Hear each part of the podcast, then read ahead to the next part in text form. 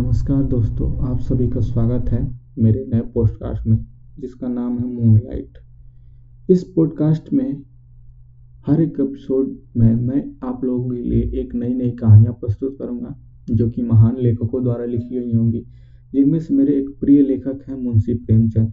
आज इसके पहले एपिसोड में मैं उनकी एक कहानी लेकर आया हूँ, जिसका नाम है पंच परमेश्वर। मुंशी प्रेमचंद जी इतने अच्छे लेखक थे कि उनकी हर एक कहानी दिल को छू जाती थी। और उनके कहानियों में से मेरी सबसे प्रिय कहानी पंच परमेश्वर है, क्योंकि एक दोस्ती को दिखाता है। तो इस कहानी की शुरुआत होती है जुम्मन शेख और अलगू चौधरी नाम के दो व्यक्तियों से, जिनके बीच में बहुत मित्रता थी। वे एक दूसरे के साझे में खेती भी करते थे, एक दूसरे से कुछ लेन देन में भी रखते थे, एक दूसरे पर अटल विश्वास भी रखते थे।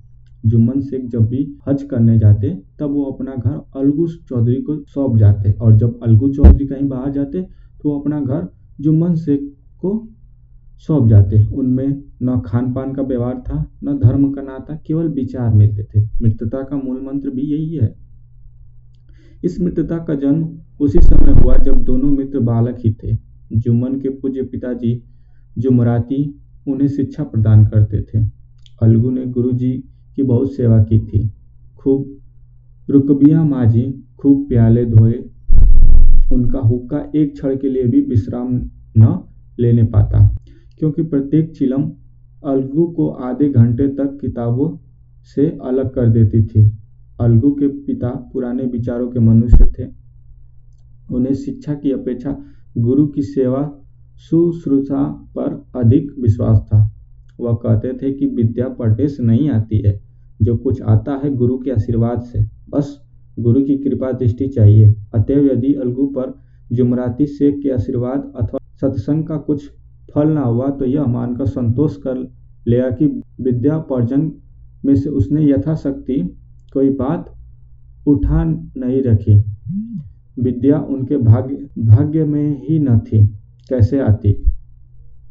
मगर जुमराती शेख स्वयं आशीर्वाद के कायल न थे। उन्हें अपने सोटे पर अधिक भरोसा था और उसी सोटे के प्रताप से आज आसपास के गाँव में जुम्मन की पूजा होती। उनके लिखे हुए रहनामे या बैनामे पर कचारी या मुहर्रिर भी कलम न उठा सकता। हल्के का डाकिया, कांस्टेबल और तहसील का चपरासी सब उनकी कृपा की आकांक्षा रखते। अतएव अलगू का मन उनके धन के कारण था। तो जुम्मन शेख अपनी अनमोल विद्या से ही सबके आदर पात्र बने थे। जुम्मन से की एक बूढ़ी खाला मौसी थी, उनके पास कुछ थोड़ी सी मिल्कियत थी, परंतु उनके निकट संबंधियों में कोई न था। जुम, जुम्मन ने लंबे चौड़े वादे करके वो मिल्कियत अपने नाम लिखवा ली। जब तक दान पत्र की रजिस्ट्री न हुई, तब तक खाला जान का खूब आदर सत्कार किया। उन्हें खूब स्वादिष्ट पदार्थ खिलाए। हलवे पुलाव की वर्षा सी की गई, पर रजिस्ट्री की मोहर ने इन खातरदारियों पर मानो मुहर लगा दी। जुम्मन की पत्नी करीमन रोटियों के साथ कड़वी बातों के कुछ तेज तीखे सालन भी देने लगी। जुम्मन शेख भी निष्ठुर हो गए। अब बेचारी खाला जान को पाया, नित्य ही ऐसी बातें सुननी पड़ती।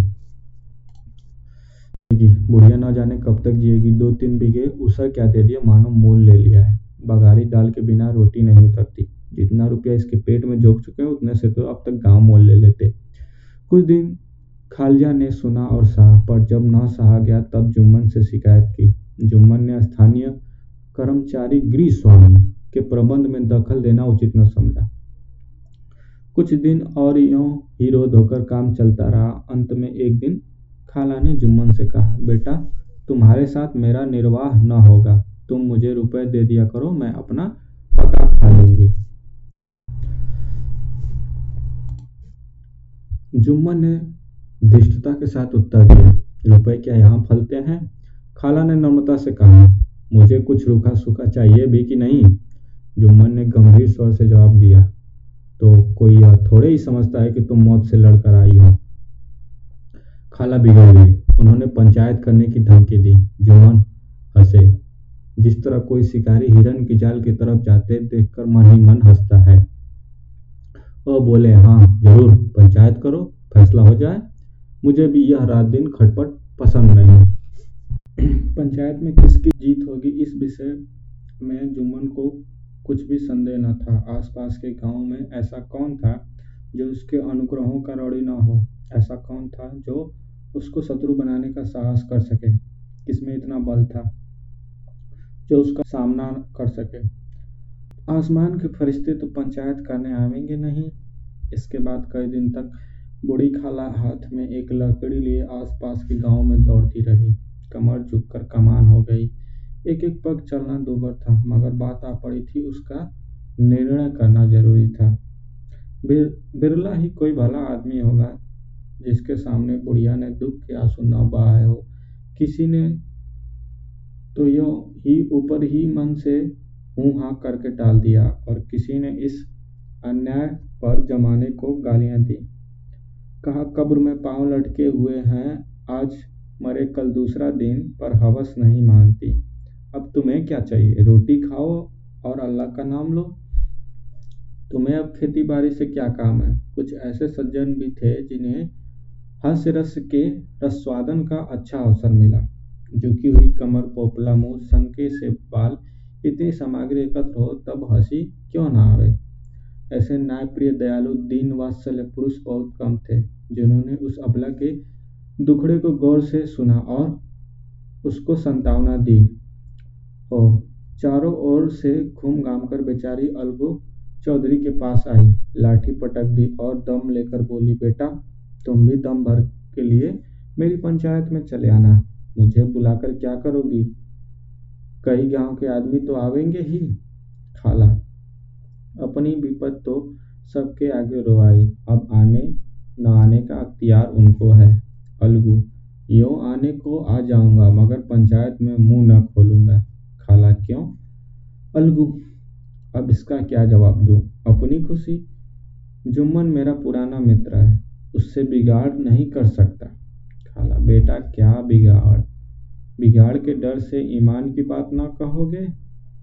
हमारे सोए हुए धर्म ज्ञान की सारी संपत्ति लूट जाए तो उसे खबर नहीं होती, परंतु ललकार सुनकर वह सचेत हो जाता है। फिर उसे कोई जीत नहीं सकता। अलगू इस सवाल का कोई उत्तर न दे सका, पर उसके हृदय में ये शब्द गूंज रहे थे। क्या बिगाड़ के डर से ईमान की बात न कहोगे? संध्या समय एक पेड़ के नीचे पंचायत बैठी। शेख जुम्मन ने पहले से ही फर्श बिछा रखा था। उन्होंने पान, इलायची, हुक्के, तंबाकू आदि का प्रबंध भी किया था। हाँ वह स्वयं अलबत्ता अलगू चौधरी के साथ जरा दूर पर बैठे हुए थे। जब पंचायत में कोई आ जाता, तब दबे हुए सलाम से उसका स्वागत करते। जब सूर्यास्त हो गया और चिड़िया का कल, कलरवयुक्त पंचायत पेड़ों पर बैठी, तब यहाँ भी पंचायत शुरू हुई। फर्श की एक एक अंगुल ज़मीन भर गई, पर अधिकांश दर्शक ही थे। निमंत्रित महाशयों में से केवल वही लोग पधारे थे जिन्हें जुम्मन से अपना कुछ कसर निकालनी थी। एक कोने में आग सुलग रही थी, नाई तबातोड़ चिलम भर रहा था। यह निर्णय करना असंभव था कि सुलगते हुए उपालों से अधिक धुआँ निकलता था या चिलम के दम्बों से। लड़के इधर उधर दौड़ रहे थे, कोई आपस में काली गलौज करते और कई रोते थे। चारों तरफ़ हलहल मच रहा था। गाँव के कुत्ते इस जमाव को भोज समझकर झुंड के झुंड जमा हो गए थे। पाँच लोग बैठ गए तो बूढ़ी खाला ने उनसे विनती की, पंचो, आज तीन साल हुए। मैंने अपनी सारी जायदाद जायदाद अपने भांजे जुम्मन के नाम लिख दी थी। इसे आप लोग जानते ही होंगे। जुम्मन ने मुझे हयात रोटी कपड़ा देना कबूल किया। साल भर तो मैंने इसके साथ रो धोकर काटा। अब रात दिन का रोना नहीं सहा जाता। मुझे न पेट की रोटी मिलती है, न तन का कपड़ा। बेकस बेवा हूँ, कचहरी दरबार नहीं कर सकती। तुम्हारे सिवा और किसको अपना दुख सुनाऊं? तुम लोग जो राह निकाल दो, उसी राह पर चलो। अगर मुझसे कोई ऐब देखो तो मेरे मुँह पर थप्पड़ मारो। जुम्मन ने जुम्मन में बुराई देखो तो उसे समझाओ। क्यों एक बेकस की आह लेता है? मैं पंचों का हुक्म सिर माथे पर चढ़ाऊँगी। रामधन मिश्र, जिनके कई असमियों का जुम्मन ने अपने गाँव में बसा लिया था। बोले, जुम्मन, मियाँ, किसे पंच बदते हो? अभी इसका निपटारा कर लो। फिर जो कुछ पंच कहेंगे, वही मानना पड़ेगा। जुम्मन को इस समय सदस्यों में विशेषकर वे ही लोग दिख रहे थे, जिनमें किसी न किसी कारण उनका वैमनस्य था। जुम्मन बोले, पंचों का हुक्म, अल्लाह का हुक्म। खाला जान जिसे चाहे उसे बंदे, मुझे कोई उज्र नहीं। खाला ने चिल्लाकर कहा, अरे अल्लाह के बंदे पंचों का नाम क्यों नहीं बता देता? कुछ मुझे भी तो मालूम हो। जुम्मन ने क्रोध से कहा, अब इस वक्त मेरा मुँह न खुलवाओ। तुम्हारी बन पड़ी है जिसे चाहो पंच बंदो। खाला जान जुम्मन के आक्षेप को समझ गई। वह बोली बेटा, खुदा से डरो। पंच न किसी के दोस्त होते हैं, ना किसी के दुश्मन। कैसी बात कहते हो? और तुम्हारी किसी पर विश्वास न हो तो जाने दो। अलगू चौधरी को तो मानते हो? लो, मैं उन्हीं को सरपंच बदलती हूँ। जुम्मन शेख आनंद से फूल उठे, परंतु भाव को छिपा कर बोले, अलगू ही सही, मेरे लिए जैसे राम नन वैसे अलगू। अलगू इस झमेले में फंसना नहीं चाहता था। वे कन्नी काटने लगे। बोले, खाला, तुम जानती हो कि मेरा जुम्मन से गहरी दोस्ती है खाला ने गंभीर स्वर में कहा, बेटा, दोस्ती के लिए कोई अपना ईमान नहीं बेचता। पंच के दिल में खुदा बसता है। पंचों के मुँह में जो बात निकलती है खुदा की तरफ़ से निकलती है अलगू चौधरी, सरपंच हुए। रामधन मिश्र और जुम्मन के दूसरे विरोधियों ने बुढ़िया को मन में बहुत कोसा। अलगू चौधरी बोले, शेख जुम्मन, हम और तुम पुराने दोस्त हैं। जब काम पड़ा तुमने हमारी मदद की और हम भी जो कुछ बन पड़ा तुम्हारी सेवा करते रहे हैं। मगर इस समय तुम और बूढ़ी खाला दोनों हमारी निगाह में बराबर हो। तुमको पंचों से जो कुछ अर्ज़ करनी है करो।